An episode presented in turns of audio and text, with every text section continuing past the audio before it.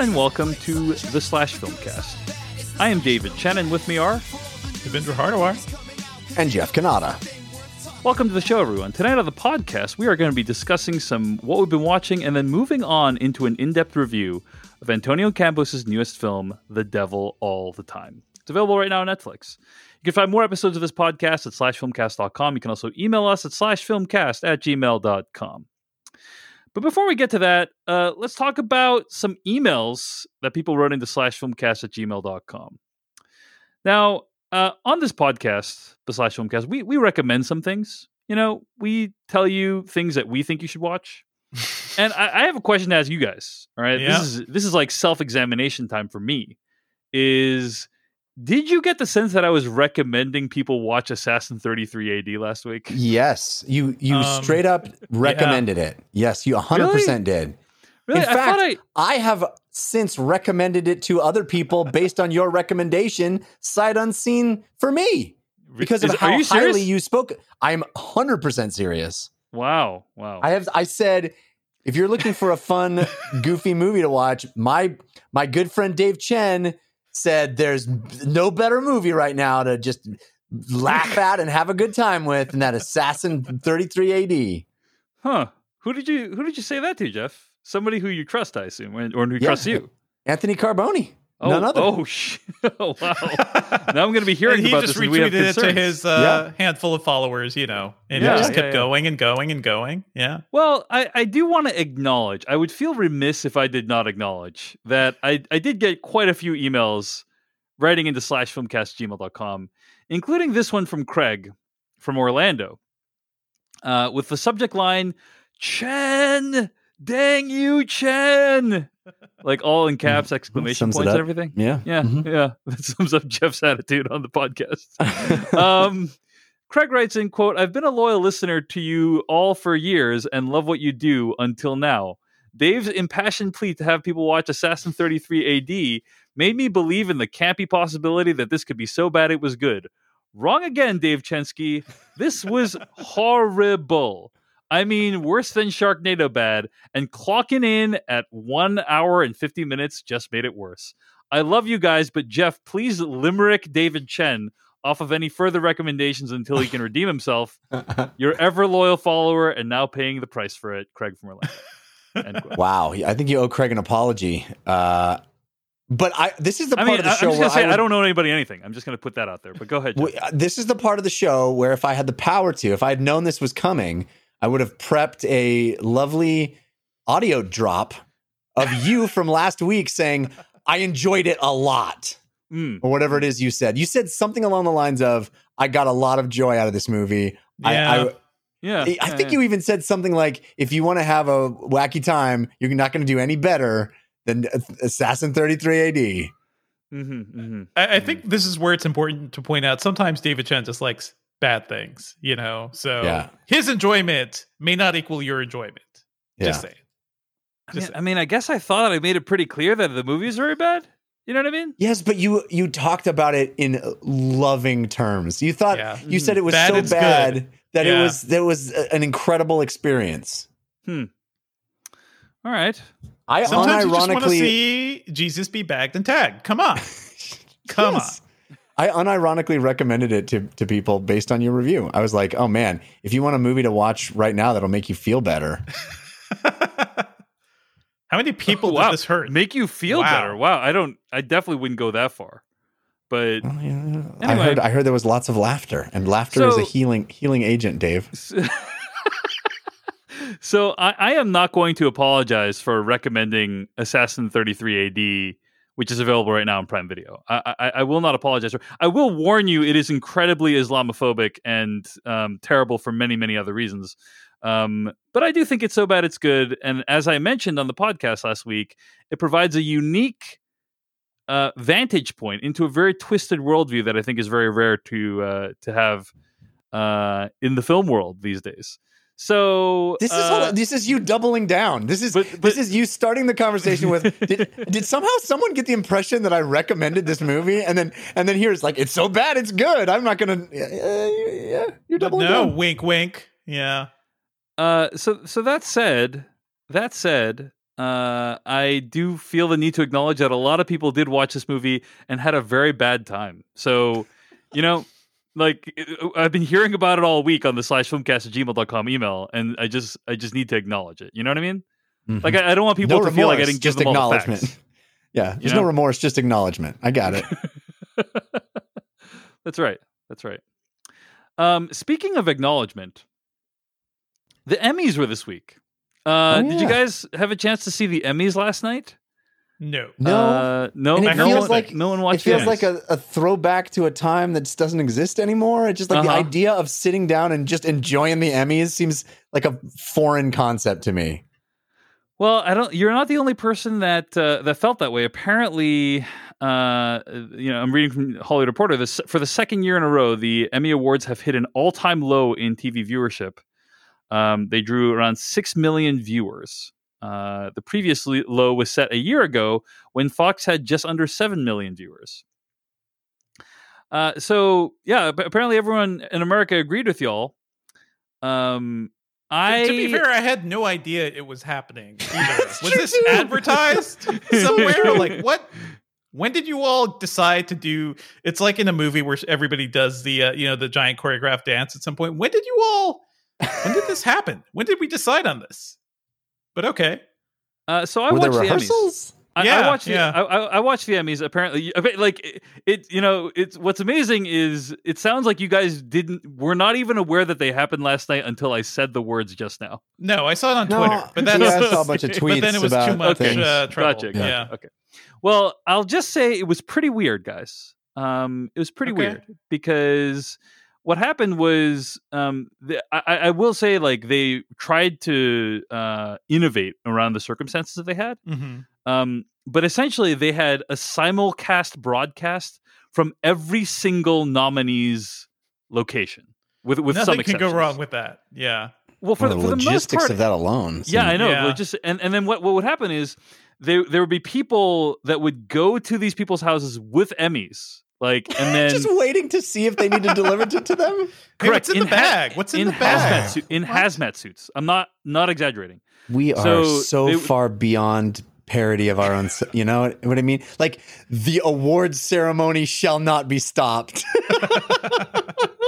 There's this Idiocracy didn't predict amazing this. there's this Yeah. amazing tweet that uh, uh, Ramy, the guy who you know uh, Ramy Youssef, the guy who uh, created Ramy, uh, tweeted out. It's a video, and it, it just the text just says, "When you lose the Emmy."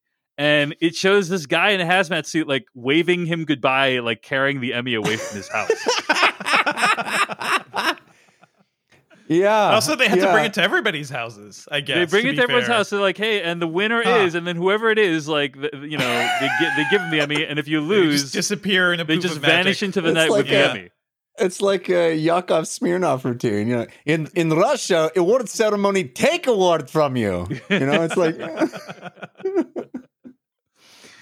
Uh, so weird night, and I'll just say that uh, they did the best they could, but uh, Sure. when you watch an award ceremony, there's a lot that the aud- the live audience does to convince you that what you're watching is entertaining. Uh, specifically with the laugh, la- the laughing and the cheering and all those things. They're all And dressed they had up, none of those know? things last Yeah. night. They had none of those Yeah. things. It's interesting. And- I, you know, not to. I don't mean to change the subject because I do want to hear more about the Emmys, but uh, you know, I've mentioned this about wrestling in particular, and the lengths that they have gone to to sort of replicate the audience situation with their Thunderdome for the WWE. But uh, football is also back. The NFL is back, and we had week two this week of of games. There were no preseason games, but they had they jumped right in, and uh, they are pumping in crowd noise, uh, which actually is pretty effective as far as maintaining a, a, sense of normalcy with the broadcast. Like the broadcast looks and sounds almost indistinguishable from the way it has always sounded, right? The the low angle on the field, you don't really see the stands most of the time. You don't see they're empty most of the time. And they pump in the crowd noise and it it, you know, if you just said, is this from this year or is this from a previous year? It'd be hard to tell, except that it is phony and it is, you know, being, I guess, orchestrated or conducted by some sound engineer in some room somewhere. And if you are really watching the games, as as I have the last couple of weeks, I've started to realize how many cues I take from the audience reaction. Like, Mhm. You know, football is a long, uh, long games are long, right? And the part of the process of an American watching American football is eating, doing other things. Like I fold laundry while I'm watching football. I'm playing with my kids. There's there's a lot of time between plays. There's a lot of not paying attention to the screen. It's not. It's a. It's not. I'm not always just staring at the screen watching a football game. And I've realized how much I I cue off of the roar of the crowd to know, oh my gosh, I should turn and look at the television right now to see that something important has happened. Yeah. And yeah. now that is a completely false signal. It's a it's a false flag because the sounds are just com- just divorced from any action on the screen at all. It is it's a very bizarre kind of subtle realization that I've had that it is it, it- you just it's just a- different way to interact with the programming. It's wild. Yeah, and I'll say it really, I think, hurt the broadcast to not have the audience there because a lot of the jokes felt pretty cringy. It's it's uh, picture like um like Jeff making jokes in the slash filmcast, but for like three hours. You know what I mean? That's So fantastic what- and amazing. It was that good. wow.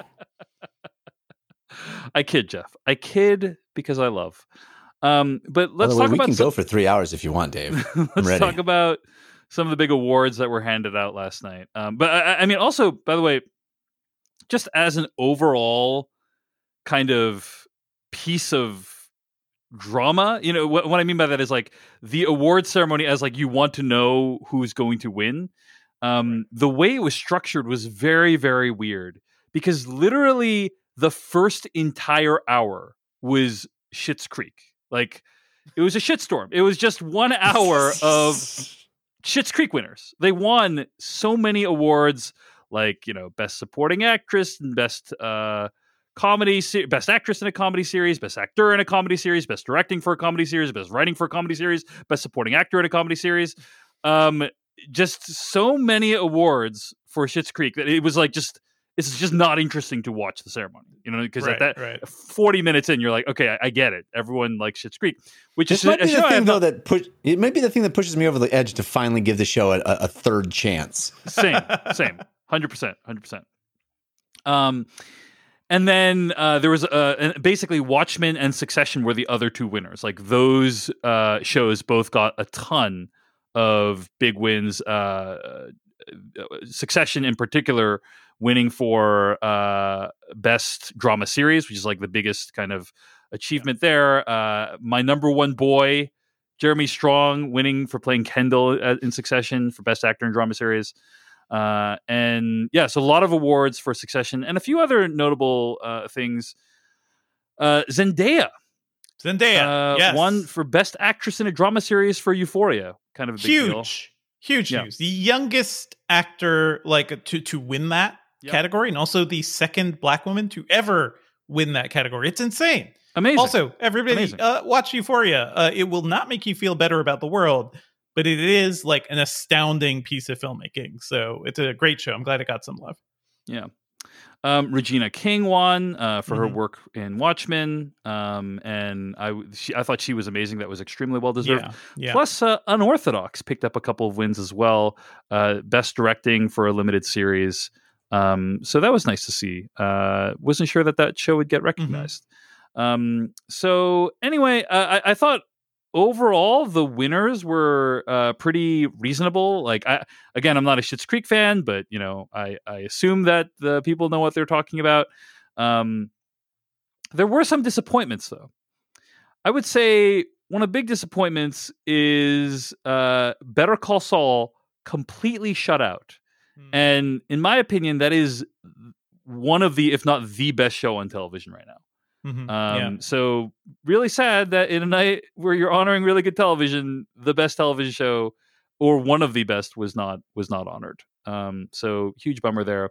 Uh, other interesting thing is that uh, the uh, Academy chose to honor uh, HBO with the most wins, right? So, but uh, Netflix, if you recall, going into the Emmys had the most nominations. Right. So uh, I, I just think it's interesting to reflect on the fact that, like, yeah, wow, Netflix dominating with nominations, but uh, when push comes to shove, it's, it's still HBO taking home most of the uh, the trophies.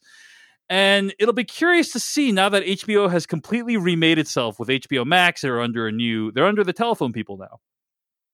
Um, whether they can continue to crank out high quality programming at the same rate that they were. Um, You're saying that at this point you think they might start phoning it in?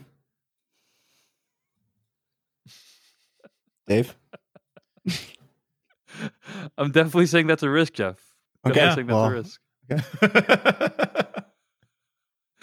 Imagine jokes like that for three hours. That's that's exactly what I'm trying to describe. Uh, some sort of paradise. anyway, Elysium here on Earth is what you're Elysium- describing. Elysium. It's like ambrosia from the gods.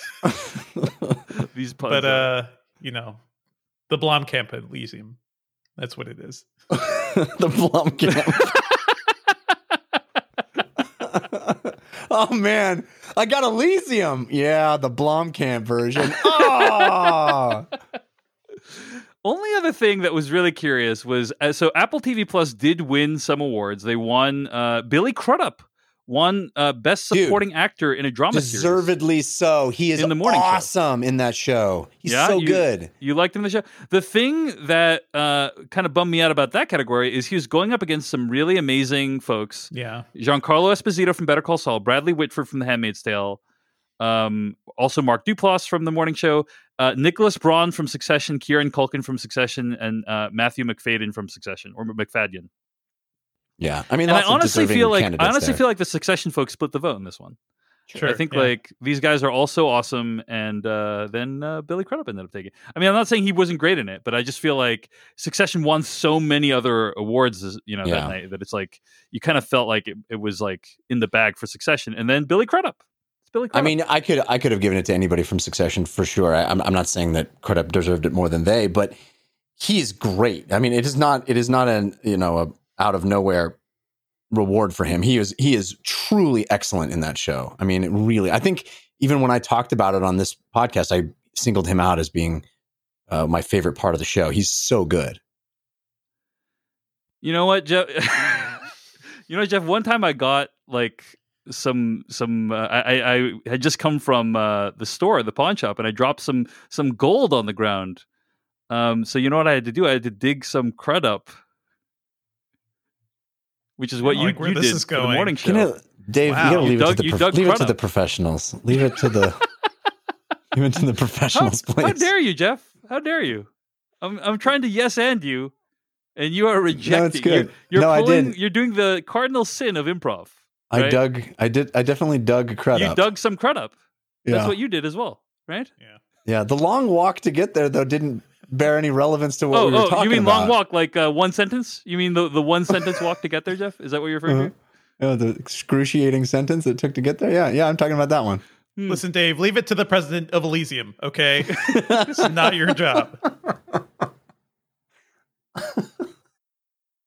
Time for me to jump in and tell you about our sponsor, Quip. Oh my goodness, do I love my Quip. I have had a Quip 3 actually in my house for a long, long time, but guess what? There's a brand new Quip. When was the last time you got rewarded for brushing your teeth? With Quip's new smart electric toothbrush, good habits can earn you great perks like what? Like free products, gift cards, and more. And I know you've heard me talk about Quip a million times. I love my Quip, but this is brand new. This is rewarding you and your mouth. The Quip Smart Brush for both adults and kids connects to the Quip app with Bluetooth, and you can track when and how well you brush. You get tips and coaching to improve your habits. And then you earn points for daily brushing and bonus points for completing challenges like streaks. This is going to be perfect for my son. It'll it'll gamify the process of oral hygiene and then we can reward that with actual things. You redeem those points for rewards like free products, like gift cards, like discounts from Quip and Quip's partners. Even if you already have a Quip like me, you can upgrade it with the smart motor and keep the features that you know and love, like the, the gentle bristles, the slim, lightweight, sleek design, the sonic vibrations, the two minute timer and 30 second pulses, all the stuff I love that I've talked about many times before. You still keep that, but you add this new gamification, this, this reward system, which is so cool.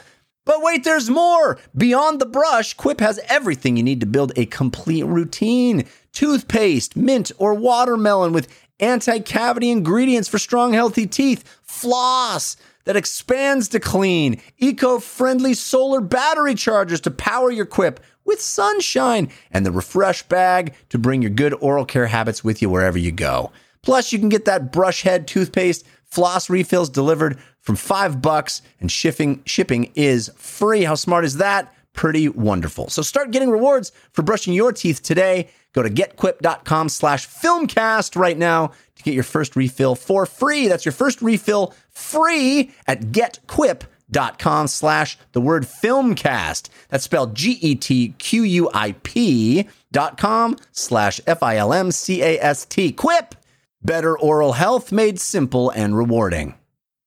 All right, let's move on to what we've been watching. Asterisk the Blomkamp Elysium. Okay. Uh, all right. So, gentlemen, I I watched a bunch of stuff this week. This week, I don't I don't know that I'm even going to be able to talk about it all. Um, but I'll talk about. I'm looking at your list, Dave, and I just, I'm just like, man, this guy's got some free time. Huh. yeah. Look at Uh, look at Dave's list, and then look at Jeff and my list. if only you could figure out which two people have kids. for, for those who don't know, like we're looking at the show notes right now, and my list has like five titles, and their lists each have one. So that's kind of yeah. yeah, yeah. Okay, so uh, That's only because I didn't yeah. put down the 400 episodes of PJ Masks that I also watched and the and the 40th viewing of Zootopia. so uh, wow. yeah.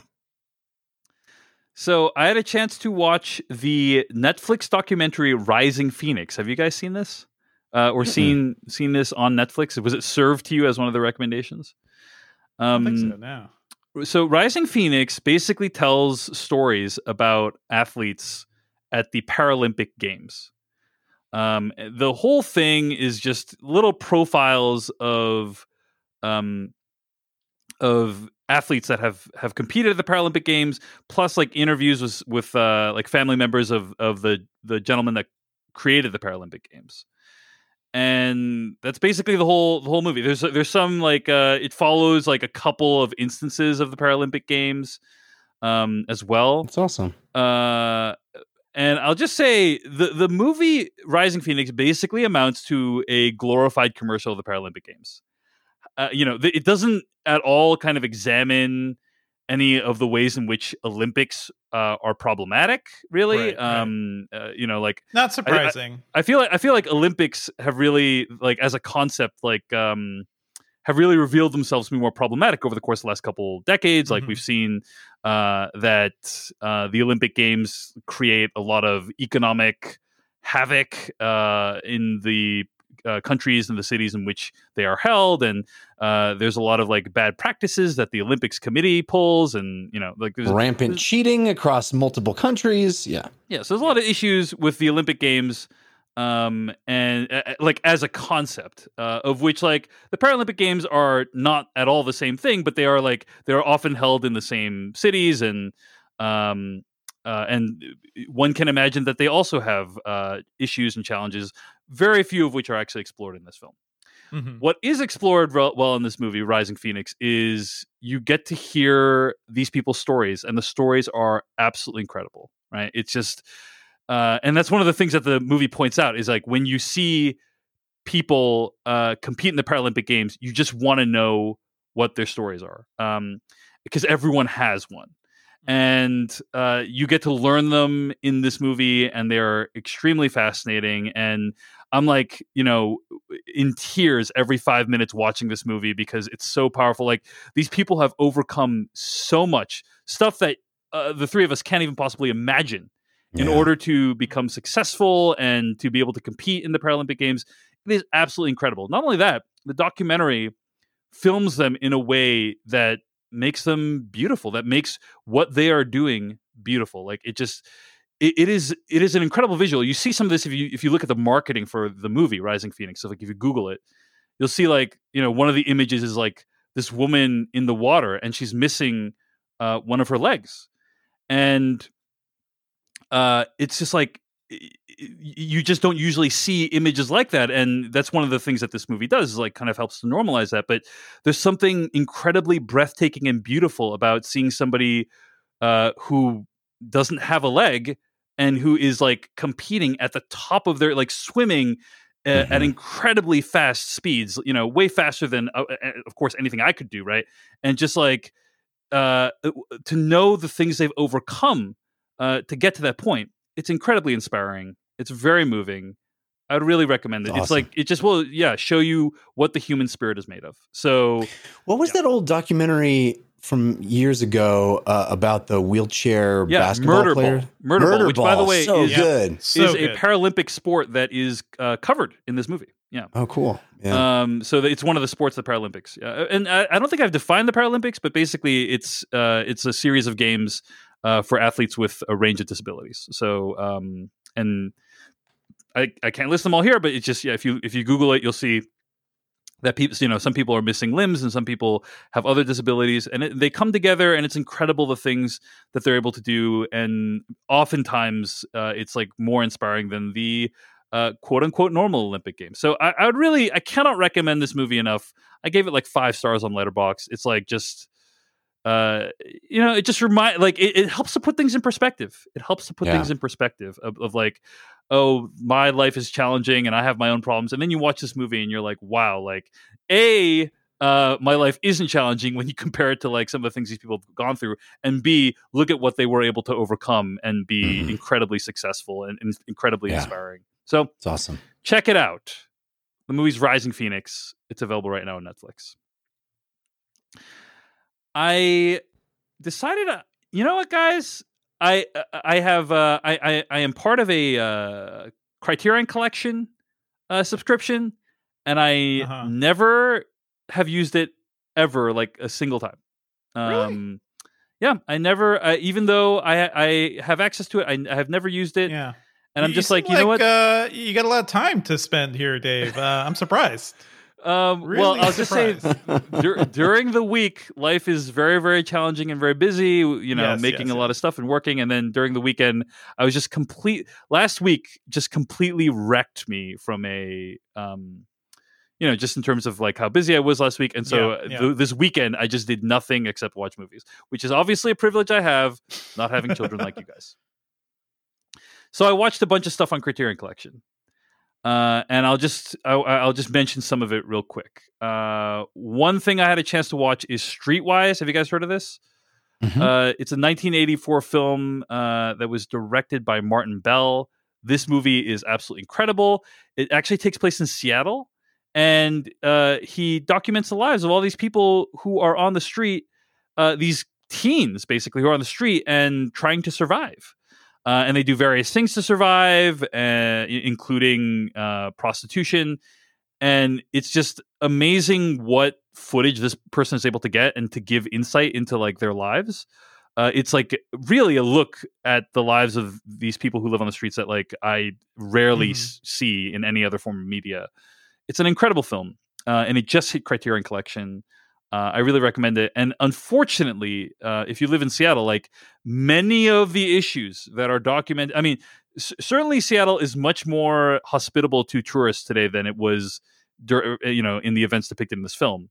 Mm-hmm. But many of the issues we are still dealing with in Seattle, like crime, drug use, etc.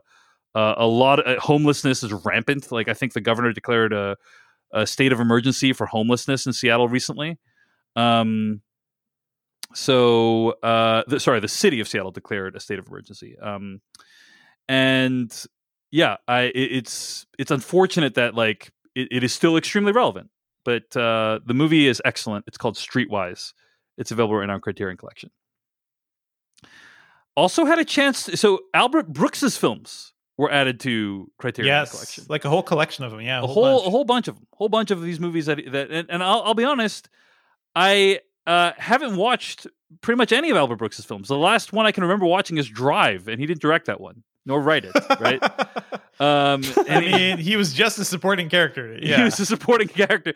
So uh, I actually I, I subscribed to Drew McWeeny's uh, newsletter, and he yes. had he good praised, newsletter by the way. It is yeah, great worth uh, worth following. Yeah, friend of the show and former Slash Filmcast guest Drew, Drew. Uh, great newsletter, and um, formerly dangerous by the way is the name of the newsletter, and uh, he recommended Albert Brooks's movies. So I started watching some of the the Albert Brooks movies, and I realized I, I can't get through some of these movies because the, the main really? character, the main character played by Albert Brooks, is so deeply unlikable that I'm just like, no, I, I can't, I can't do, I can't immerse myself in this world. I was about to say, Dave, are you relating to these movies? Because oh, uh... a for sure, it hits a little too close to home, but b, it's like, hey, I already spend enough time in my head, Devindra. I don't need to watch it, it, on screen. So many um, of them are like pre Curb Your Enthusiasms, but without the like, uh, you yeah.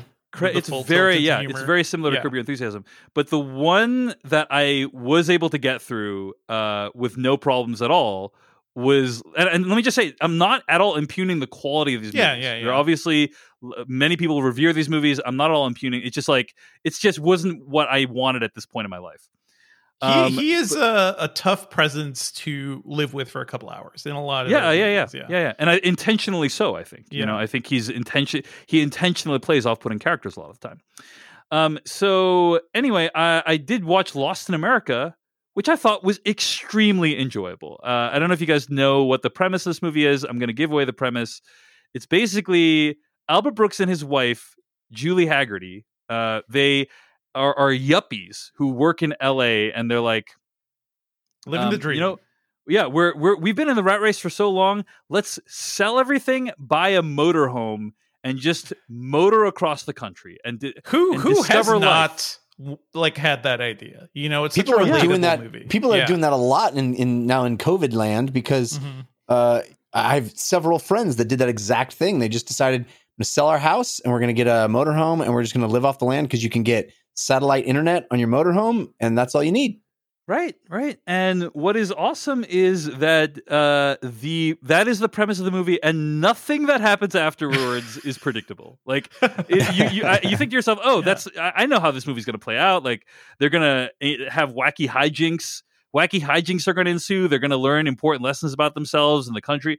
Uh, it none of it plays out as you think it will and uh, it's there are many many extended hilarious scenes in this movie uh, and as somebody who myself has been you know in the corporate world for a really long time it's obviously been a fantasy for me to like you know do something uh, drastic and like hey live off the land for a little bit or do something right. like that and uh, it, movies like this help to like kind of hold a mirror up to your desires and be like is this is this who you are and by the way, it doesn't exactly work out exactly like these people wanted to, you know?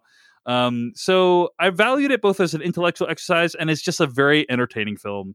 Julie Hagerty that seems like a good one to watch yeah. right now too. By the way, just in like, I'm sure we're all having that idea of just like going, leaving the confines of where we are, even though it's probably not safe to do that. But hey, we all want to. Yeah, indeed, indeed. Can I talk to you guys about following? Can I talk yes. to you guys about following? Jeff, talk to me. Talk to me about seen, following. Have you seen following? No. Um, do you mind if I tell you about? Are you ever going to watch Following? Do you do you want me to not spoil Following? I cannot spoil. No, following. no, go ahead. Following is Christopher Nolan's first film. It's also available on Criterion Channel, and I watched it for the first time. I was like, uh, I, would always been intrigued by the premise, but obviously yeah, Christopher yeah. Nolan had made lots of other movies, and so uh, I felt I felt like, oh well, whatever he's made subsequently um, has he's probably already refined his talent so much there's no need to go back to the first thing. Uh, but hey, I really wanted to just uh, ex- exploit my Criterion subscription, so I watched Following this week, and I have to say I was quite impressed with it. Uh, following is about a guy, a bored writer, who starts following random strangers. Uh, and just to see what happens with them. He's like, I want to know what happens with these people. Like, what what are their lives like? Um, such a straightforward premise too because i feel like anybody who is bored and people watches has that idea you know or at least like fo- like create stories for people walking by this guy just stalks them i yeah, guess which it, is kind it's of a gr- it's yeah. a great premise and then mm-hmm. uh, one guy catches on and confronts him he like sits down next to him and he's like who are you and why are you following me And then the guy, you know, the, the guy, the, the guy that's following is like, uh, I, I, I don't know, I'm not following you. And he's like, he's like, okay, well, tell me why you're following me. And then, uh, it, turns out like the guy he's following is a thief, and he, the thief, invites the original dude to go on these thieving quests with him to like show him what his life is like. Um, and uh, but then it turns out maybe the thief guy like wanted to ensnare this guy all along. And anyway, there's all this like interesting uh plot twisty stuff. That, a twisty uh, narrative, you say? Twi- yeah, it's it's a lot of stuff that that uh, Christopher Nolan would refine as his career went on. Um, non-linear uh, story. Uh, the movie is in black and white. It's shot in four by three aspect ratio. Apparently, the greatest. The movie was made for basically no money. I think it was like Yeah, ten thousand dollars. it looks like a student film in many ways. In many ways, but- yeah. Uh, the actors are like, uh, f- you know, fairly solid for like this low budget of a film. But apparently, like they did tons of rehearsals so that they could execute every scene with only like two takes because the 16 millimeter film was a huge expense. Yeah. This was ba- back when Christopher Nolan had to worry about how much 16 millimeter film cost, as opposed to he's just dictating the size of the next IMAX camera like by fiat. Yeah. Um, Reshaping the industry, sending people back into theaters. Yeah, you sending know, people back whenever- into theaters. he can command people to go back into theaters now. That's uh, you know, Yeah. that's that's how far he's come. I But, say, I, I uh, watched this a couple years ago, Jeff or Dave, and it's uh, it is astounding to watch this movie and then think of like just ten years later, what is this guy doing? Yeah, You know, just Yeah, like it's- the it's really amazing. progress is insane. I'll say that uh, it's it's still rather an, an enjoyable film. I still I still quite like it. Again, um, it's super low budget, uh, and you know the the actors don't have necessarily the gravitas, quite the gravitas that you want. I love the thief guy, but some of the other actors are not quite. You know, I mean, Christopher Nolan works with literally the best actors in the world now, so like just comparing it to that is obviously a big come down. Um, and some of like the basic film production things, like for instance foleyed sound you know like there's just like there's there's no like foleyed sound in this movie or there's some scenes where like oh man this is missing huge sound effects that would be hu- helpful here uh so but it's interesting to see it's interesting to see and um the the thief character is named cobb and obviously there'd be a, a character later in one of his bigger movies that would be named cobb as well so Mhm. it's just interesting to see interesting to see where these kind of ideas come from and how they evolve over time so that's what I've been watching this week. I've been watching Following and uh, uh, Lost in America, um, and also um, Streetwise. Streetwise, all available on Criterion Collection. How about you, Devindra? What have you been watching? Oh, I got to check out a bit of Woke, which is the new Hulu series uh, created by Keith Knight, the cartoonist, and it's sort of like um, it's a show that's based on an incident in his life because he's known as like a you know a woke politically active cartoonist like he you know he makes things with statements and i believe it was like 20 years ago or something he was up uh putting up posters for for his artwork and the cops just like you know knocked him to the ground and got very aggressive with him you know because they thought they thought he was somebody who was just recently reported you know having stolen something. So he had this huge you know police violence confrontation and that kind of reshaped him. The series starts with that idea. Um it is you know a young cartoonist played by lamorne morris who that that same incident happens to him and he goes from being a guy who is just making fun cute cartoons to something that's trying to have a statement. So I, I feel like you kind of know what the show's going to be because it's called woke and because it's dealing with police violence and you know really weighty concepts but it's a lot of fun in a in a surprising way. It really reminds me of wonder falls the great bryan fuller show from uh was like the early 2000s uh directed you know um yeah created by bryan fuller who has gone to do many many great things. But like wonder falls inanimate objects start talking to him after the police violence incident and really try to get him to educate himself and just start thinking deeper more deeply about systemic racism and the issues he's dealing with in society and the issues you know other black people have to face in america too. So it's a show that kind of juggles you know really really funny bits but weighty concepts I think it's really good. I'm mainly watching it because of Lamorne Morris, who I think is tremendous. He was great in New Girl. I don't feel like New Girl ever really let him stretch his capabilities, and I feel like he's doing a lot more here. It is the show that feels like it's made for this moment, but it almost feels like um, it was more meant for last year rather than this year. Because this year, it seems like the idea of wokeness and people being more aware of the trouble with the cops and you know everything black people in America have to face every day. I think that a lot of that is more known because of the Black Lives Matter protests and because of so many things that are happening right now. They couldn't have predicted that, you know, when they were developing the show. So it feels like a little behind in that respect, but uh, it's still good. It's still worth watching. It's genuinely funny. So check it out.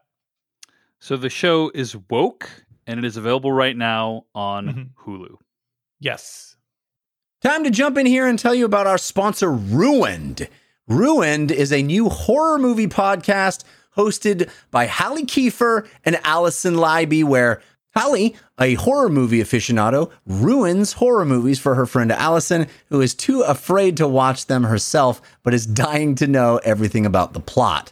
The show includes fun segments where Holly asks Allison to guess the twist, or what would you do? And at the end of every episode, they weigh in on whether scaredy cats can actually watch the movie scream free or if they're right to skip the scaries altogether and head right to the Wikipedia description for spoilers. So if you love horror movies or are way too afraid to watch them, or if you're just a film nerd, this is the podcast for you. The first three episodes are available now, and they cover The Ring, Babadook, and Candyman. Check out Ruined wherever you get your podcasts. Jeff Cannata, what have you been watching this week?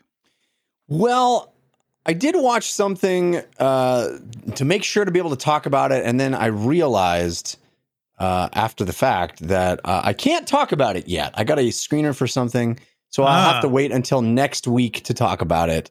Uh, but I'm kind of looking forward to talking about it. I enjoyed Can't it. even reveal what it is?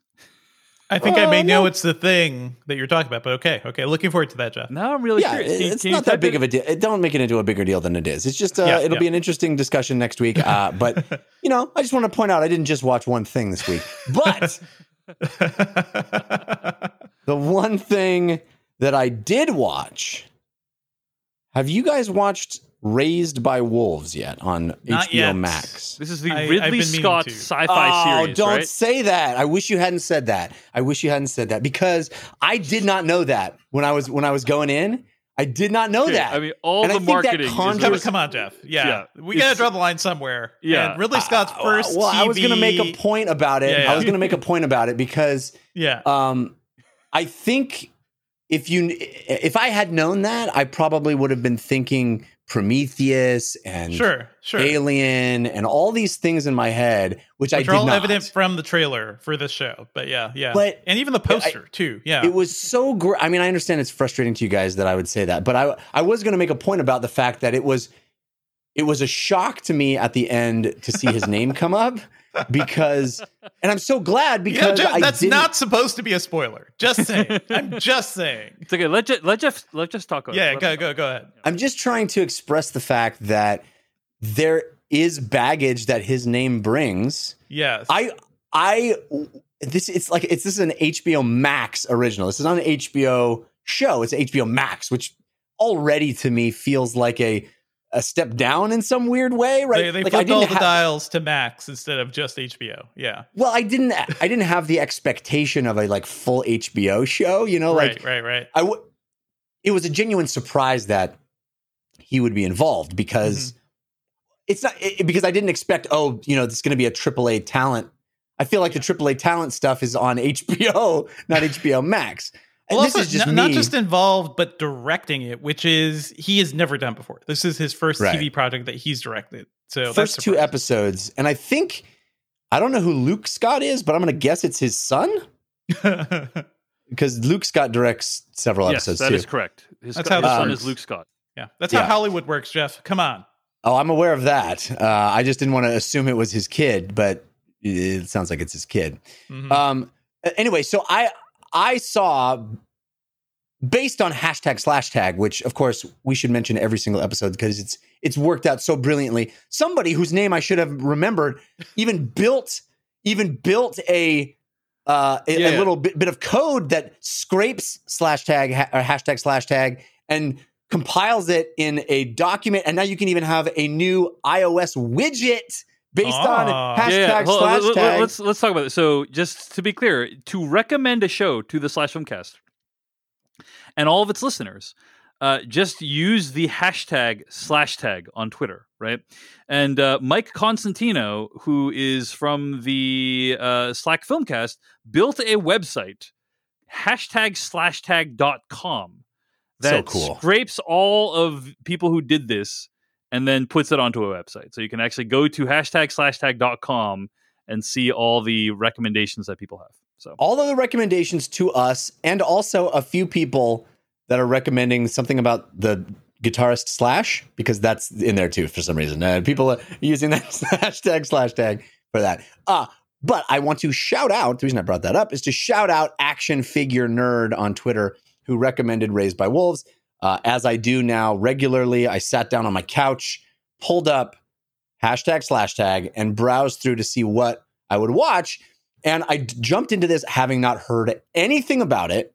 I clicked on it and started watching it. Obviously, didn't know the one thing that obvious to everyone, but I just am really pleased that I didn't have that baggage because I think a lot of people are like, okay, th- let's Prometheus this up, you know? Yeah, yeah. Let's Anyway. do this again with uh yeah, so many similar Yes. concepts. Yeah.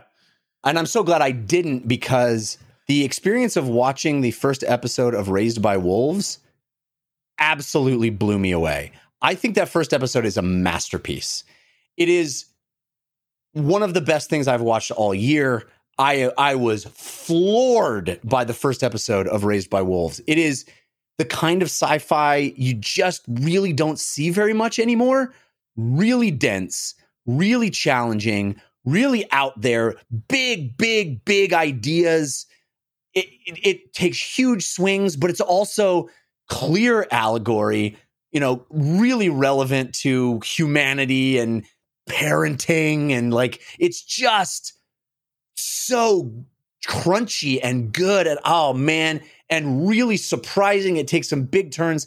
I'm told that there are trailers that reveal uh, a lot of the third act of the first episode, which is a major bummer to me because it came out of nowhere for me. And I was on the edge of my friggin' seat. And I also was like, how does a show look this good? And then, of course, the name comes up at the end, and I go, oh, well, that's why. But uh, it is Yeah. it is exquisitely shot. Uh, the ideas are gobsmacking and really cool. I mean, it's the kind of sci-fi that I grew up reading in books, right? Like really, really dense, like big, big ideas. You don't see that very much on TV and, and movies anymore. You don't you don't really see that kind of thing. It's all, you know, sci-fi is very um, you know, Black Mirror and and it, it is like and, and I like that stuff. I'm not disparaging it. It's just really amazing to see this outside the box, really far future, like really big ideas stuff. And um, the world building is fantastic, like how it brings you in. All of the all of the tech is wild. It is. I, I can't say uh, enough about Raised by Wolves. I've been I've been recommending it to everyone. I don't know why everyone isn't talking about it. This feels like the next Game of Thrones, the next Succession, the next like you have to watch this show show.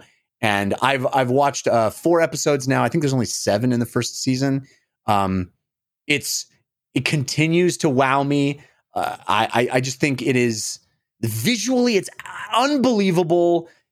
Uh, yeah, it's uh, I, you guys have to watch Raised by Wolves. It's fantastic. All right. Raised by Wolves. It's available right now on HBO Max.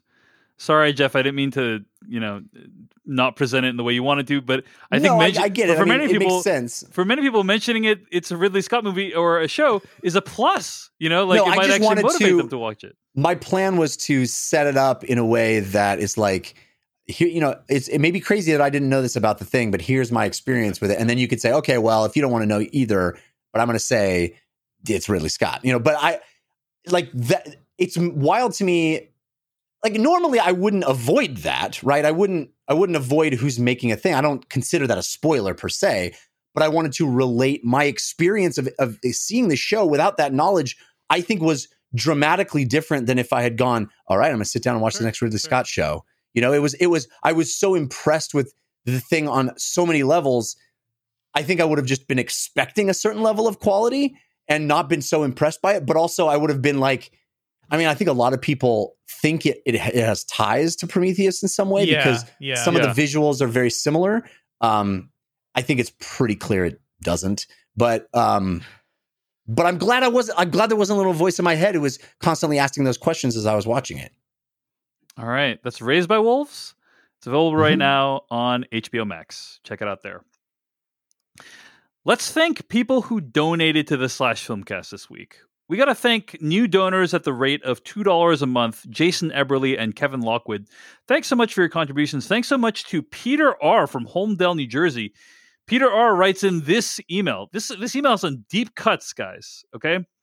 Peter R. writes in uh, just sent a small contribution and only a tiny payback for hours of entertainment you guys have provided. I have followed Dave Chen across multiple podcasts. He is steady, skeptical, and solid.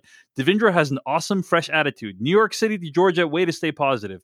And Jeff, man, you crack me up. I always picture you struggling to get your massive TV on the wall in simpler times. I was in tears. let's let's pause there for a moment. That's a good story. That that's a story where Jeff bought an 80 inch TV and basically you couldn't get it up on the wall yourself, right? Like you That's or even get it yeah. get it up, get it up My- the well- stairs into your apartment, right? That's right. recall. Yeah, the guy, the guy refused. The delivery guy. I, I ordered specifically ordered the what they referred to as the white glove the white delivery glove service. service, yeah. Mm, Yeah. yeah. and his white ass gloves would not move that thing off, more than just off the truck, right? Wow. Yeah. So, and and it just happened to be a time when my wife was out of town for the weekend. It it, it arrived, and I uh, I managed to get a buddy to bring it, or I can't remember exactly how it worked, but maybe somebody in my building or something like helped me get it into my house, and then I had it in you know its giant cardboard box. Took the cardboard box off of it. Was so excited. Realized that I needed to put the stand on it in order to you know, because they come without the stand on them. So I laid it forward onto its face on my couch. I had a big L shaped couch, laid it forward onto my couch, screwed the base into the, to the the stand into the bottom of it, and then realized that if I attempted to lean it back up, the weight of this thing on the edges of the stand would snap those little fuckers right off. Yeah. So I, I had this situation where I had an 80, 80 inch television sitting on my L couch, just useless. I was just, it was taking up my whole couch. I couldn't, I, I couldn't, it wasn't that it was too heavy for me to move. It was that I couldn't get my arms around it in Yeah, any yeah. configuration that I could get a grip and get any leverage on it.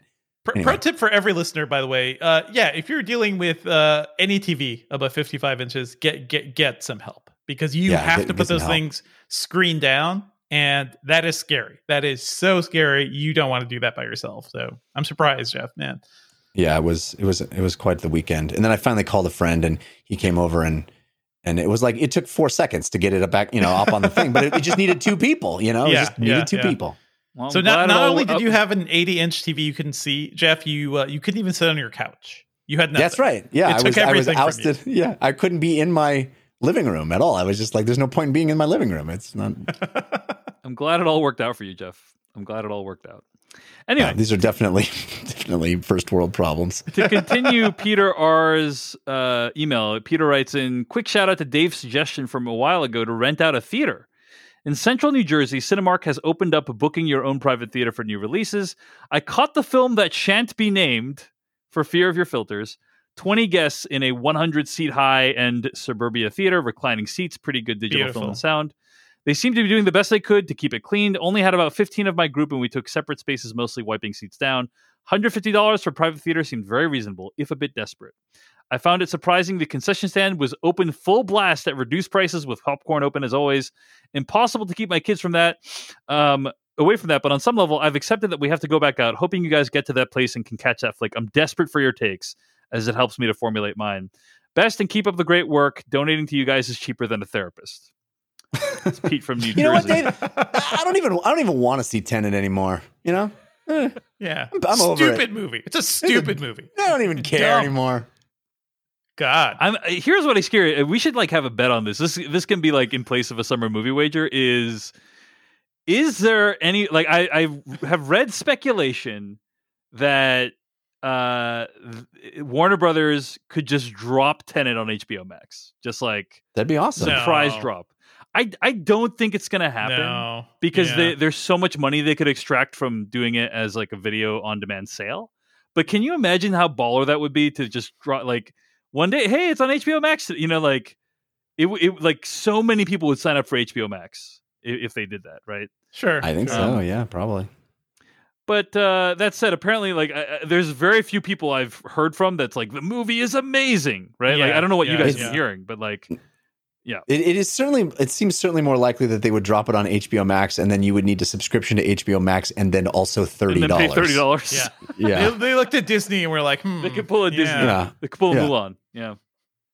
Um, but uh, yeah, it'll be interesting to see. I mean, it's it's still Yeah. not a good situation out there. We talked about this last week, so we don't. I don't want to reiterate too much of it, but just that like, uh, a, a lot of people are saying, ironically, um, you know, Christopher Nolan may have t- have helped like accelerate the death of movie theaters because Tenet is doing so badly, right? Like, so it it has scared off all these other movies. All these other movies are like, nope, we're not releasing this year. People are not ready to go back to movie theaters. Yeah, yeah.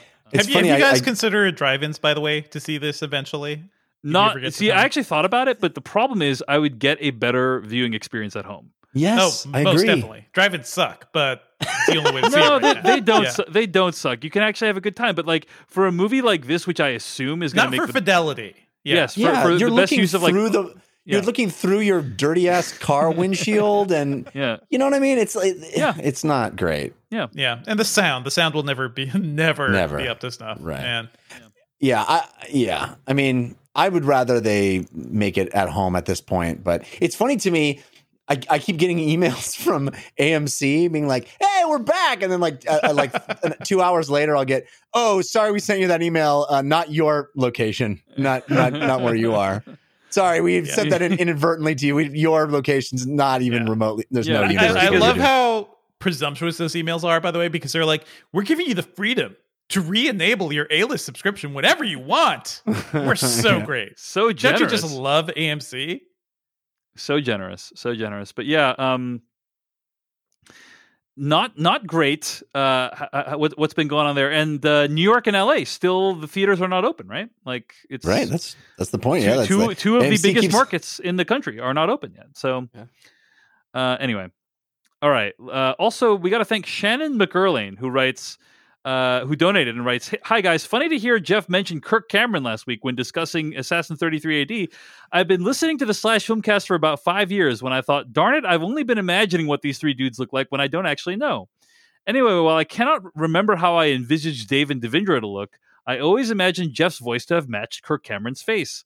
Lo and behold, when I finally looked up Jeff on the internet, you could have knocked me down with a feather when I came to realize that Jeff doesn't look that much different to the very man himself, Kirk Cameron. This is What? not a very interesting story, but it's true all the same.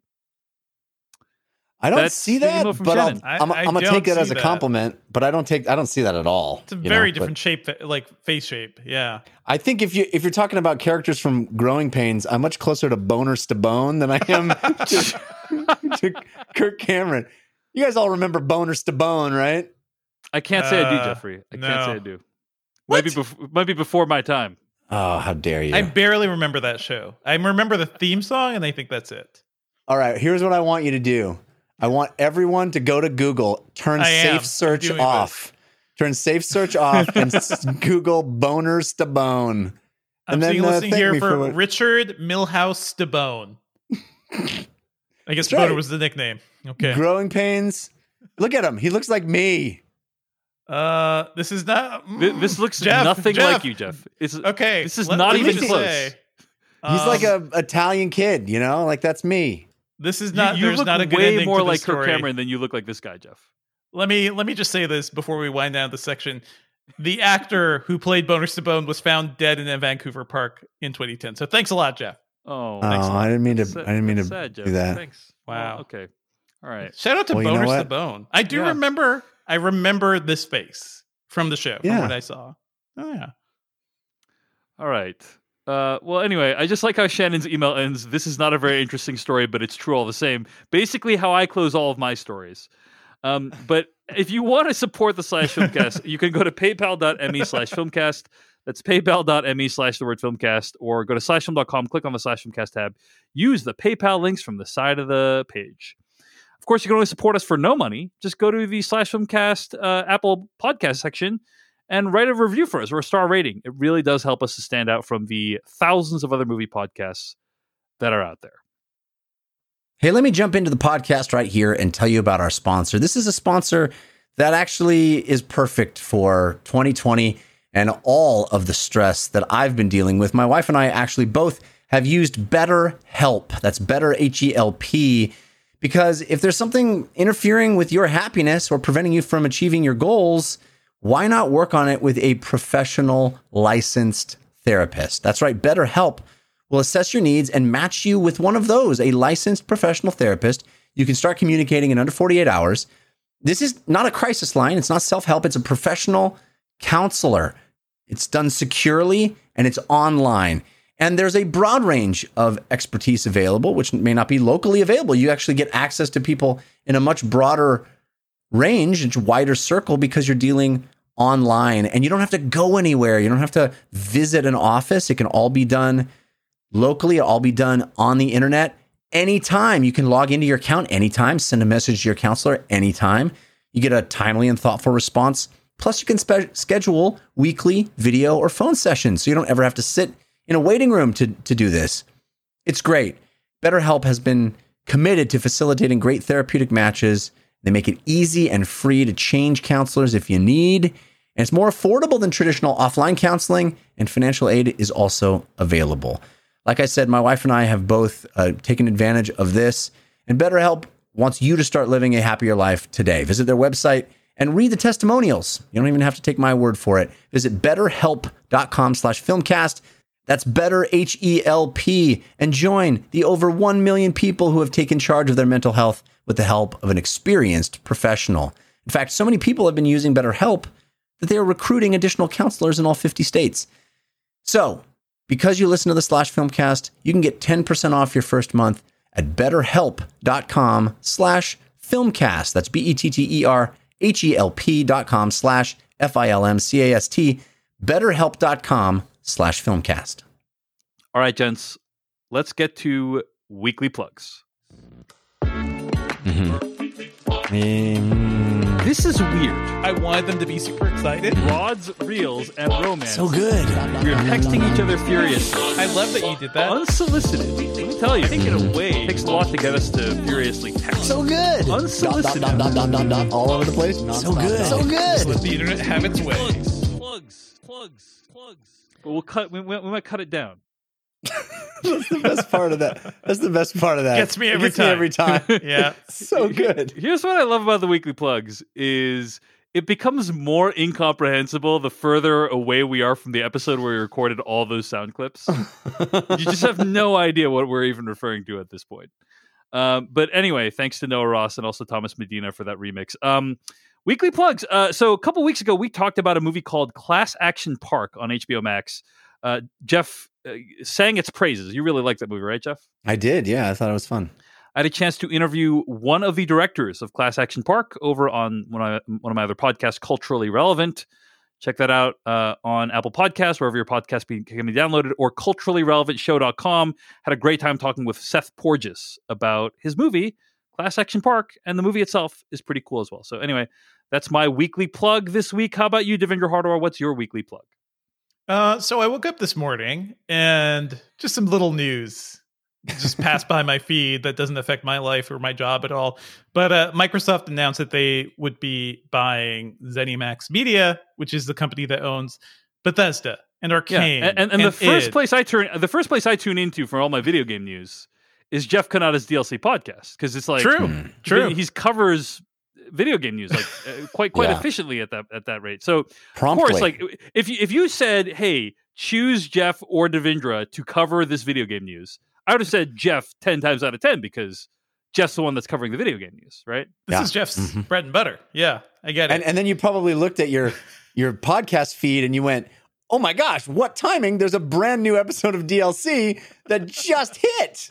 It it was it was amazing, and then It's of course, serendipity. and, and then of course you realize it was recorded before the biggest video game news of the year, Mere hours. mere hours.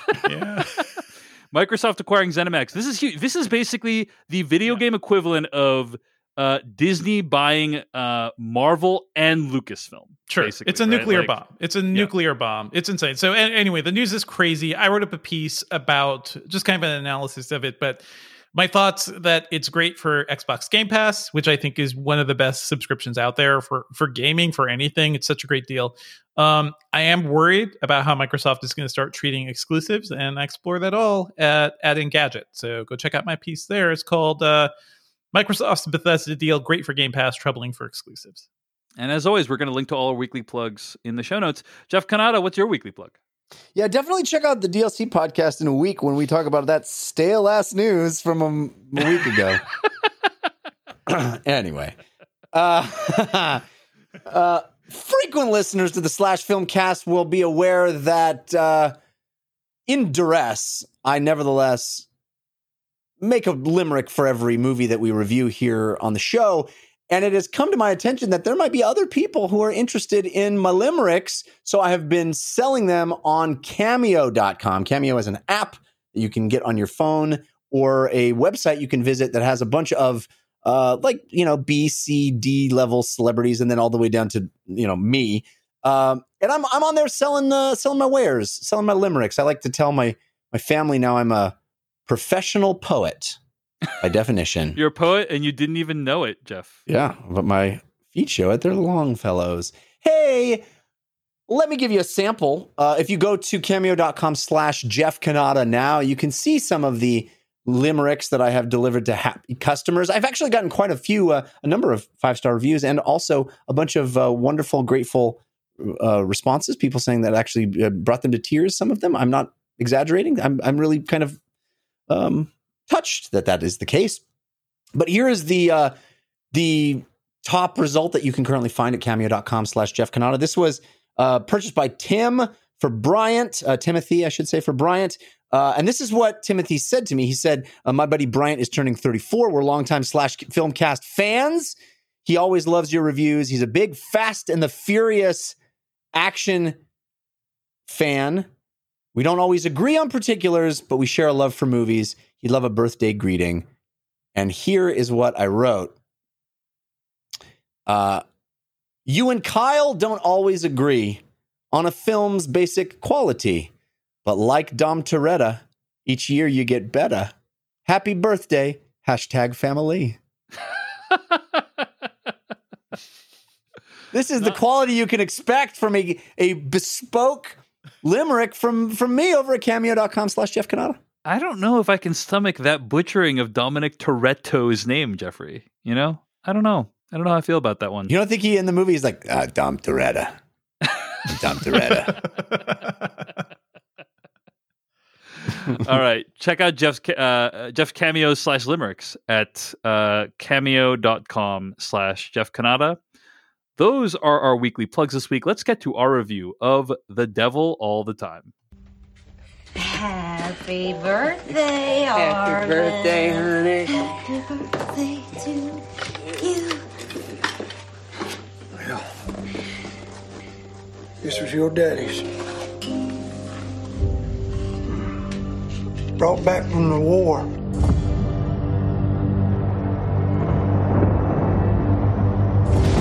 Figure it's time to pass it on. It's the best present I ever got. Thank you.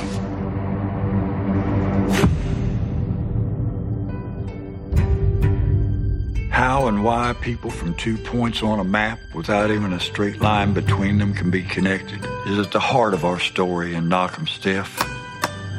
You ever think about how we ended up orphans living in the same house? I know what my daddy did.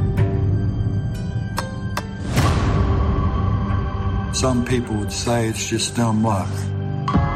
You take pictures? I do. I see a smile pretty enough to photograph, that is. Others would tell you it was God's plan. All right, that's from the trailer for The Devil All the Time, the newest film written and directed by Antonio Campos, and it was uh, based on the novel by Donald Ray Pollock. this movie's cast is absolutely incredible. You got Batman, you got Spider Man, you got Pennywise the Clown, you got uh, Alice. These are their Wonderland. official names now, by the way. Uh, they don't have normal names. You So, got yeah. uh, the Winter Soldier. You got John Connor. you even have Dudley Dursley, guys. Dudley Dursley's in this movie. Uh, so incredible cast. You got a director who has made some critically acclaimed movies. It's hitting Netflix. It's based on a, a novel that is well regarded.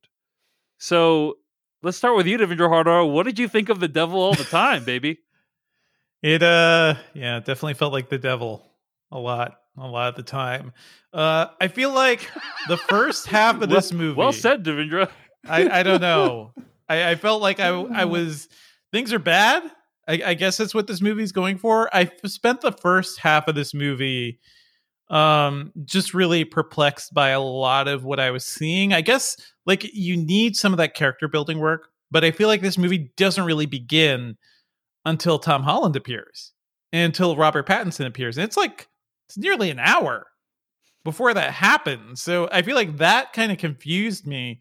Um, this movie strikes me as something akin to like what the Coens would do, except without their sense of humor and without their perspective on humanity in a way. Because this is a movie about you know bad things happening to people um, in West Virginia and around that area, and um, it's it's dealing with uh, religion and how we you know I don't know the power of belief and how it can be cor- corrupted or something.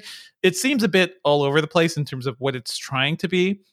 I think the core story of Tom Holland as a kid who has a very messed up past and is dealing with all these demons and you know is basically Batman in a way. He's like a teenage Batman. No, no, no, no. You're against- confused. He's Spider Man. He's clearly Spider Man. Yeah. The other uh, guy's Batman. I know it's easy to get confused, but he's Spider Man. he is basically a teenage Batman at a certain point who goes up and beats up people, uh, you know, including the, the real Batman, the official Batman. You know, Yeah. Batman's in the movie. I, I Batman's understand how you get movie. confused. Batman's Yeah. there. It's very Uh. confusing. But yeah, this movie felt like um I feel like the performances are great. Tom Holland, incredible. Robert Pattinson, incredible. I loved uh most of the cast, but then it just feels like all these disconnected pieces that don't really add up to anything. I enjoyed the second half though a lot more than the first. Um also, also just want to say it reminded me a lot of uh The Place Beyond the Pines. The Derek, the Derek Cianfrance movie from you know several years ago another like great multi-generation crime thriller in a way also with an astounding cast uh not as big as this one but i also feel like that movie did some of these things better I agree. so I agree. yeah yeah. It's it's very similar in in, in many ways. I mean, I, I made a video review of this movie on YouTube, and Mm-hmm. a lot of people have been comparing this movie to A Place Beyond the Pines crossed with No Country for Old Men. But Sure, for me, yeah. for me, Devindra, this movie is A Place Beyond the Pines crossed with Running Scared, the Wayne Mm. Kramer movie, uh, which is so gonzo Perfect. over Okay. the top in how terrible and evil its characters are. That it it verges it like kind of veers into laughability it's comic book territory. that's a comic book yeah yeah, yeah, exactly, exactly. Okay, anyway, Jeff Cannata, I want to hear what you thought of the devil all the time. Well, Dave, I guess you could say what I thought of the devil all the time can best be summed up in the form of a limerick. If you really want me to review it, I'll be clear so you won't misconstrue it. In 2008, I'd have thought it was great, but this year, why put yourself through it? Wow. you know, I'm gonna say this. I'm gonna say this, Jeff. Jeff Cannata rarely uh, texts me his his reactions to movies, right? Like, yeah uh, because we we like to preserve the surprise for the podcast. It's it's part of the podcast Yes. to be finding out what our reaction is. Uh, sometimes I'll ask Jeff, like, "Hey, Jeff, please share with me your reaction." Um, but other than that, he doesn't text me his reaction to movies. Uh, this week, I'm going to read the text thread that Jeff sent me. Okay. Okay. Uh, so on Thursday night, Jeff texts me, "Fuck this fucking movie." Twenty minutes later, twenty minutes later, sadistic fucking movie. An hour later, dude, fuck this movie. Fuck this fucking movie. So Jeff, what did what did you mean by all I mean, Sounds like a good think time. I don't think I need to expand on any of that. I think that's pretty pretty much my Just review. put that on the poster. Yeah. Let me let me let me contextualize this by telling a a brief story, if you Uh-huh. will indulge me. Uh, Uh, I may have actually said this before at some point long ago on this show in a different context, but I want to tell this story now, if you'll indulge me. Soon after I graduated from college, I uh, got into a long term relationship with a delightful girl, uh, and we had we, we we had a we had a great great rapport. We were we were in a in so it's so uh, tightly knit was our relationship that I ended up spending a lot of time with her parents, and her parents and I were definitely very very different kinds of people. Uh, they were very conservative. And um, uh, while I can get along with anybody, I like to think, uh, and I did get along with them, uh, I bristled often, and uh, I was journaling at the time quite a lot. And my journals are full of my observations about these people and how much um, a lot of their behavior irked me. And one of the things that irked me a lot, I remember very vividly that uh, they asked me about a movie. I, I wish I could remember which movie it was. I'm going to say it was seven, right? Because this it fits, right? And it, it seems about the time period that would work. And it- it's it seems it's a movie like Seven, and they're like, "Oh, people have, uh, are talking about this movie. Should should we go see it?" And, and I and I said to them, "It's one of the best movies I've ever seen in my life. It is it's an extraordinary it's an extraordinary movie." And uh, they, I remember them then telling me that they turned it off like ten minutes in, and were like, "I I have no desire. We have no desire to watch anything like that. Uh, and we please want leave our when- house. Yeah. yeah. When we want to, when we watch a movie, we want to feel good. Like that's the Mhm. point of watching movies. And I remember thinking at that time, what a utterly contemptible position that was from my like haughty. I turned my nose down at that in my my my high perch of having just graduated from drama school and wanting art to just instill me with all these sensations, be they dread and and uh, and worry, be they you know a self reflection and a, a vision of humanity that was dark and brooding. Uh, you know That's the cinema. whole range. That's cinema. That- yes, of Yeah. course, that is art. Art. And how? da- why would you want to limit yourself and not be put through the entire range of human experience through art? It's that's why it's there. It's to provide that kind of experience. And I journaled furiously, and I uh, and I thought, oh my god, I never want to become like those people. I'm like those people now. Uh, Yeah. I Thi- things have changed a little, though, Jeff. You know, in fairness, but yeah. yeah, but here we are in 2020. I'm a father of two kids. And I honestly think, as I said in the limerick, if I had seen this movie 10 years ago, I would have thought it was brilliant. I think there's a lot to it that is brilliant. I really do think it's yeah. it's it's well made on a lot of levels. And I want to go into that in a second. But now I stand by my texts to Dave. Fuck this movie. I don't I don't I don't want to put myself through that. And and I fully fully Yeah. cop to the fact that this is on me. This is on me. I am the person it is just and I kind of don't like that about myself because of the reflection I have of that time, that young person that I was that wanted to feel and wanted to be raked over the coals by art and you know go into dark places and all that stuff. I I kind of feel bad that I I have Yeah, no yeah. desire. This movie is unrelenting. unrelenting. It is brutal. There are sequences Mhm. that take you to a dark place, bring you right to the edge, and then ask you to like imagine the horrible thing that comes next. And I go, "Oh fuck, I don't I don't want to th- think about it." And Yeah. then they go, "Oh, wait, were you thinking about it? Okay, now we're going to show you that thing you would." L- Listen, it's like, listen, Jeff. This is not the devil part of the time. "No, you're this right." This is I, the devil all the time, and they told it's you up right front. there. It's right there Yeah. in the Right there in the advertising. title, The- yeah, it's you can't deny. it. There's no de- you, you know, part-time Jeff, as somebody here. who as somebody who doesn't like misleading titles, I feel like you can't fault this one, right?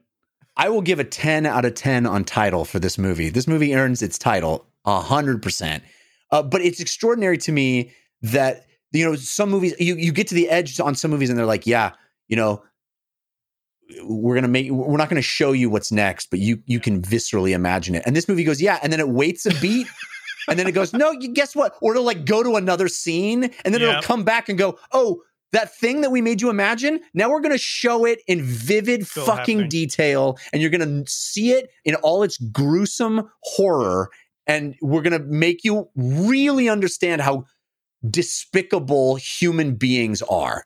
Now, having said that, which is something already to me that like I, I just I can't recommend this movie to most people because if you're anything like me in in experiencing what 2020 is like right now, it's just I don't want to go through that. Yeah, yeah.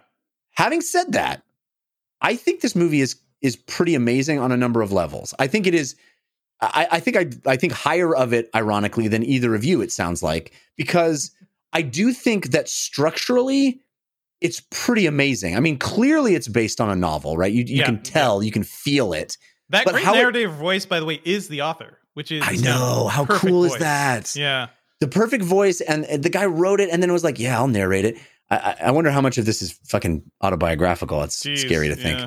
uh, but the it it is a movie that sources everything everything is goes back is is right, right. giving you a reason why this happens every single thing is sourced and ultimately the source is religion religion is the great evil in this movie hmm and I can get behind that. I can get behind that. Uh, th- th- this movie posits that religion will make people into monsters. Not all the people, but but but enough of the people that you're going to want to turn away from that shit. Uh, and it- it's an, it's an extraordinary position to take in a mainstream movie. And I mean, the, the horror that we see people do in the name of belief Mhm. is astronaut is unbelievable. Uh, and there's very little retribution. There's there's very Yeah, little yeah. um there's very little um the, the people who are good in this movie aren't good because of religion. They're good d- despite religion, and they're good Right, right, right. because they turn away from religion. Um, and that's extraordinary. I, I, I think I think there's a lot of really interesting tapestry built in this movie. It's just so fucking dark that Mhm.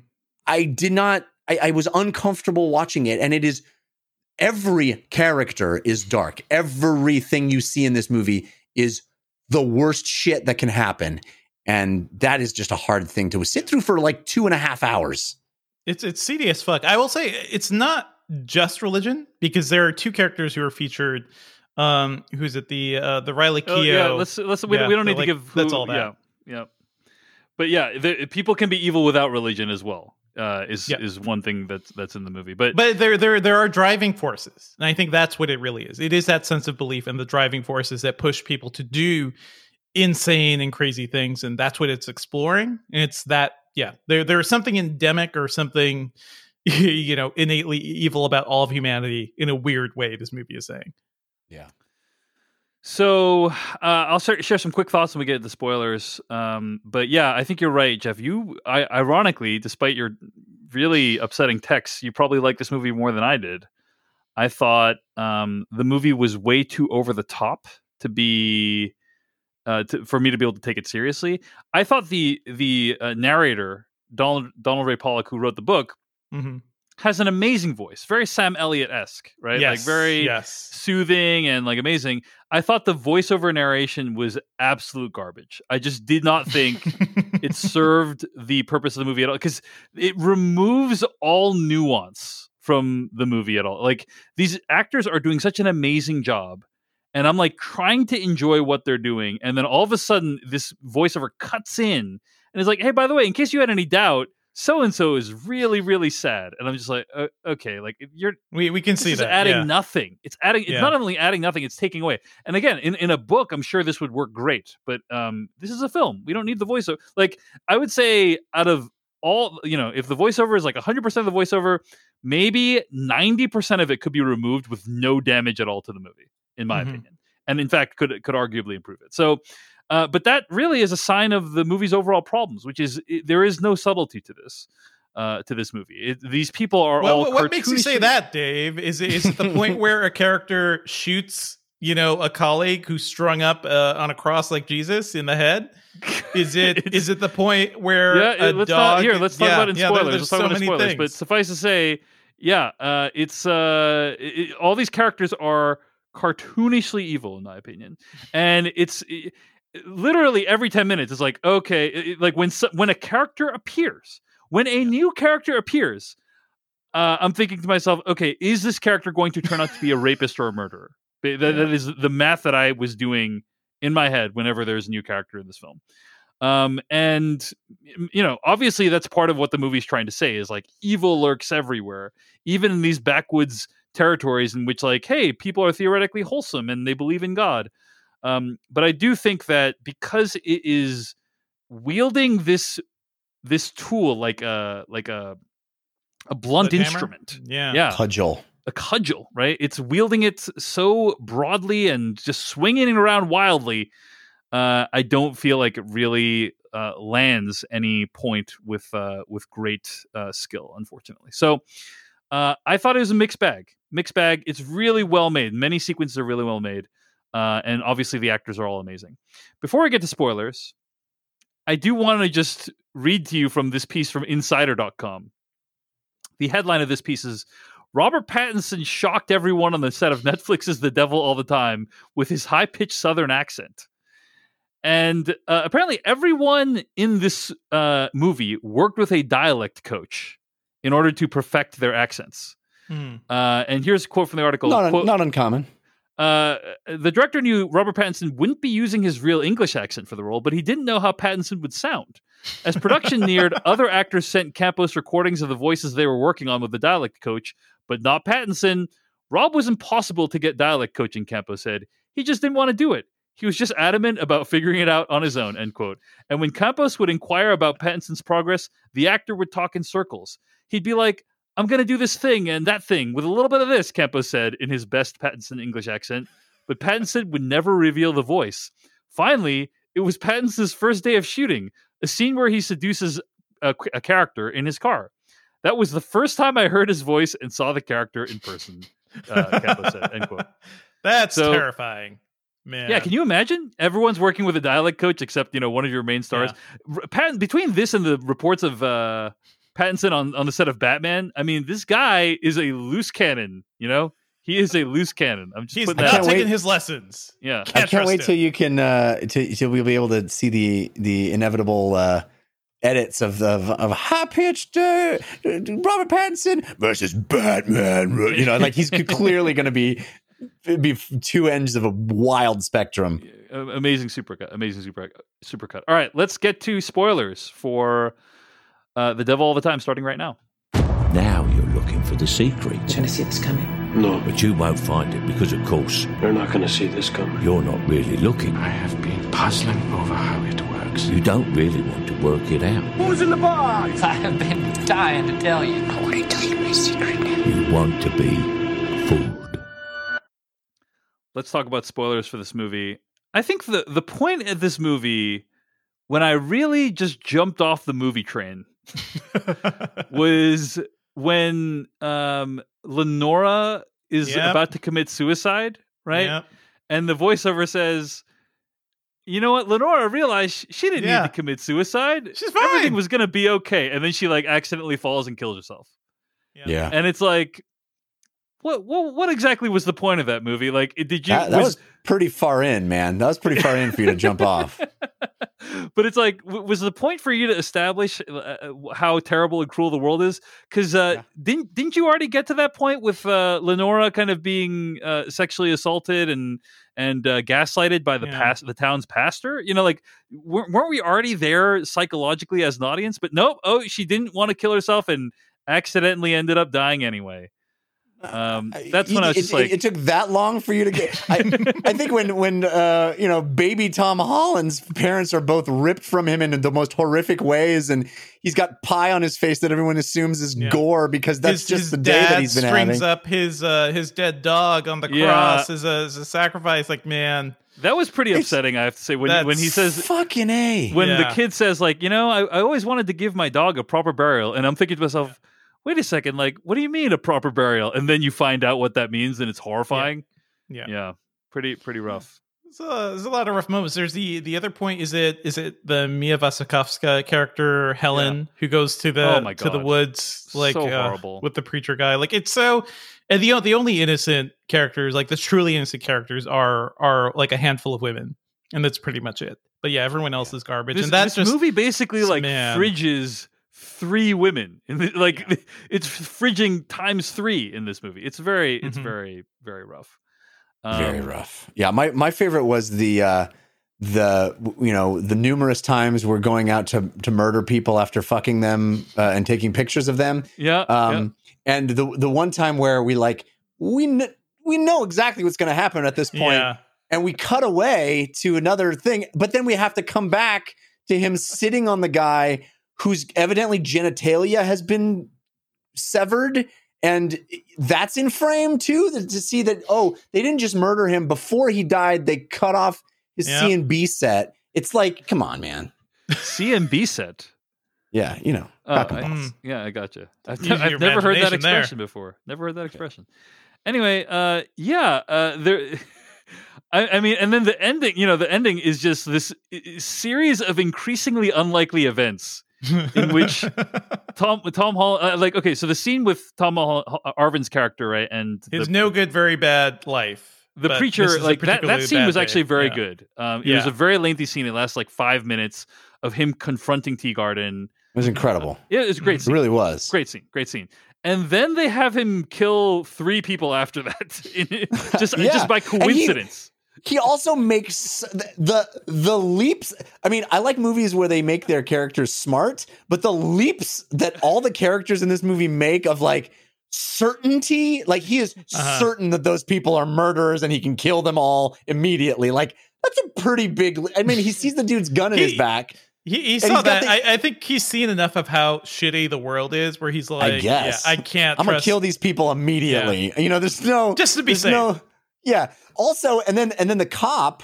makes this incredible leap of logic like okay not only is it definitely this kid but this kid is definitely going to revisit his dog and i'm definitely going to find him there with my shotgun. Like all of that leap of logic is pretty impressive you know? You Yeah. just go i'm driving out there. That's definitely where the kid's going to be. It's yeah there's some convenient moments for sure Man, I, I will say I, w- I would watch a whole movie about Jason Clarke and Riley Keough on their like uh their road adventures and like it's like a weird fucked up Bonnie and Clyde. You know, like I don't know what is driving him. What's going on um, here? Yeah. It's um um what the fucking uh, Tarantino movie? Um, oh yeah. Yeah. Uh, what what is that? Um, something something killers. No, uh, with Woody Harrelson. Natural born killers That's Natural not- Born Natural Born Killers, Killers. yeah, yeah, that's that's that movie. Yeah. Yeah. Oliver that's true. Oliver Stone That's true. right? yeah um the the running scared comparison by the way first of all running scared incredible movie um, Incredible. it just it, it was it was not recognized in its time and i just remember that in running scared there is a scene where like the, i think the the protagonist accidentally stumbles upon like a group of pedophiles right and then Yeah. like needs to like fight his way out and it's it just reminds me so much of the scene in this movie where tom holland is just hitchhiking and just happens to come across the two people that are scooping Well- up hitchhikers and like murdering people No, but I what I what I I understand your your gripe there, but I I gotta say I kind of love the way the stru- structure of this movie is. Is like we see that first scene in the diner where the two guys meet the girl of their dreams in, in the same moment, not Mm. knowing each other Yeah. at all. And th- like the whole structure of this movie is like how it circles out and that moment comes back. Like it's, I appreciate that kind of beautiful symmetry of this one inciting moment was destined to create this other thing where these characters were going to meet again. And uh, I don't know. I, I like Mhm. those like the world works in mysterious ways kinds of narratives, you know, where you would never know it if you you would never know that these people were in the same moment at the same time here, and then here is where they actually meet, and it's a big deal. I, I give the movie credit for that. I think that's kind of a fun flourish, actually.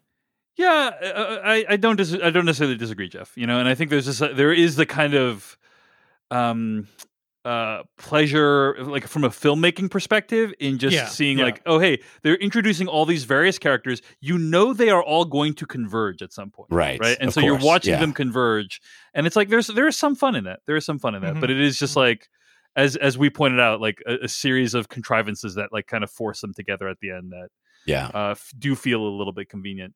Let's talk about the uh, ending of the movie.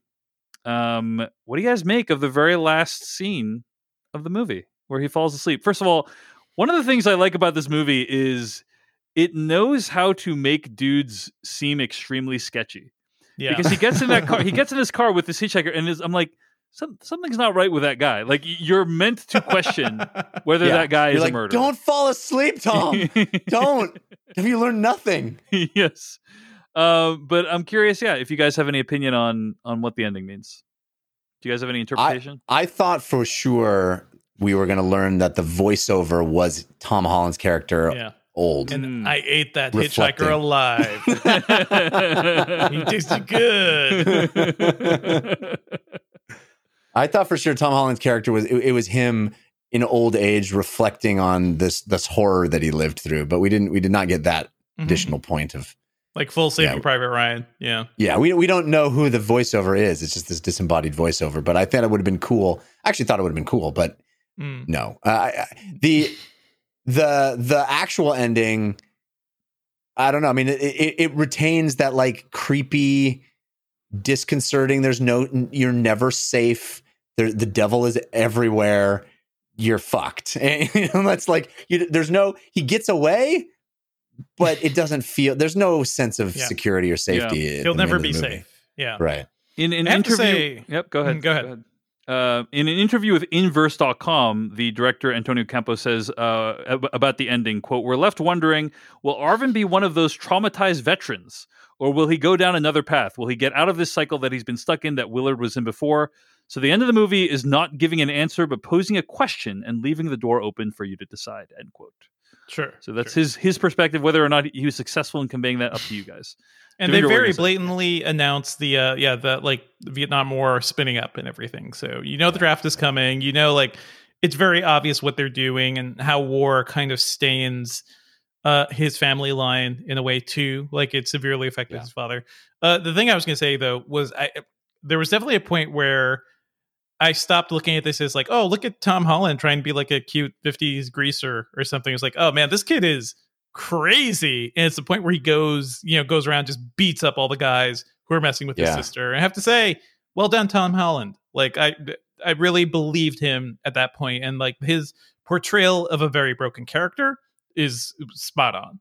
this is a great showcase of his abilities. I think. Yeah. Actually, like Yeah. despite what I think about the movie, Tom Holland is awesome in this movie. So I think Yeah. he's great. Yeah. Mhm. I And- think there's a lot of great performances actually. Yeah. Yeah, The- that, the that ba- church, the church thing, man. Yeah. With the like, spiders? amazing scene. Amazing scene with the church. Not the spider. I think the dinner scene, like the scene where Robert Pattinson just like eviscerates Oh, yeah. Tom Holland's Mom. grandma, I guess, Yeah. or Oh, yeah, yeah, grandma, mom yeah. figure. But like, but clearly he eviscerates her just because he wants it for himself, and that tells you everything. It's so well done. He's so good at it. Yeah. Yeah. Also, the bad guy from the old guard was in this movie. Did you guys catch that? yeah, man. I was like, what? Yeah, he, he lost that uh, that hoodie sport coat thing and got real fucked up. Yeah. Uh, first of all, I I, gen- I genuinely yelped when he poured the spiders on his face. I Yeah. mean, I think they were probably CG spiders, but it They still, looked awful. I mean, come on. It still Dude. was like upsetting to see. It It's is that upsetting, sequence, that whole scene was so upsetting, and then the idea that he's like doing that every weekend, and and it, well, one time it goes so bad that he gets a severe mental breakdown. It's so upset that it- all that whole notion is so upsetting that he, yeah, uh, man, Mm. all that shit. hmm And then that like trying to resurrect her is it was so fucking horrible. It's just Yeah. horrible. Oh, yeah, it's excruciating. I actually, Well, I'm not. I'm. I'm. I'm going to confess to you guys. I skipped. Um, like when he was out walking in the woods, Uh-huh. I I knew what was coming because he's like, oh, Yeah. she. The the narrator helpfully told helpfully told me she's never going to see her daughter again. So, um, Did you Oh, skip you the entire scene? that shit? no, I didn't skip the entire scene. I skipped. The, I didn't skip. The entire scene, but like they're walking, they're walking, and then I fast forwarded like a minute to the point where Mhm. like you know What? she's yeah. Oh Yep. man. I fucking sat through this shit and you were on the fast forward Yeah. button? Not for the whole movie, just that one thing, because I'm like, I already know what's coming, and it's very upsetting. I mean, that that's Everything most in movies. this movie. That's most Yeah. movies. Yeah. Everything in this movie is very upsetting. I There was not- there wasn't- slash film court satisfaction. Seriously, man, there must be a punishment for this. Uh, there, there is not a single five minute stretch of this movie where something fucking upsetting doesn't happen. Oh, You know? man. Yeah, I'm, I, I don't disagree. I don't disagree. All right. Yep. Well, that's our review of The Devil All the Time. And uh, you can what a find great more chaser to I'm thinking of ending things. Like we really, Yeah, really no knocked this kidding, one man. out. We really need we need some sort of wacky comedy next at some point. I I I walked out of my viewing of this and my wife saw me and she goes, "Wh- are, "What hap- Are you okay?" what did Dave do to you? The devil. The devil. Yeah.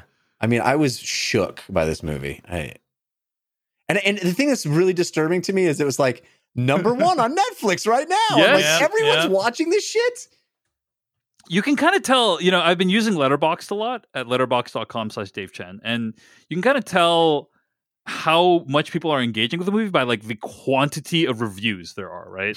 Yeah. And yeah. so I was I was mentioning the movie Rising Phoenix that I saw uh, this week. It's a documentary about the Paralympics. It has um, what is it? Uh, uh, how many reviews? I don't even know how to. Uh, appears it, it, it is watched by 552 members, liked by 174 members, and then there's a way to actually access how many reviews, but I can't seem to do it here on the website, so that's my bad.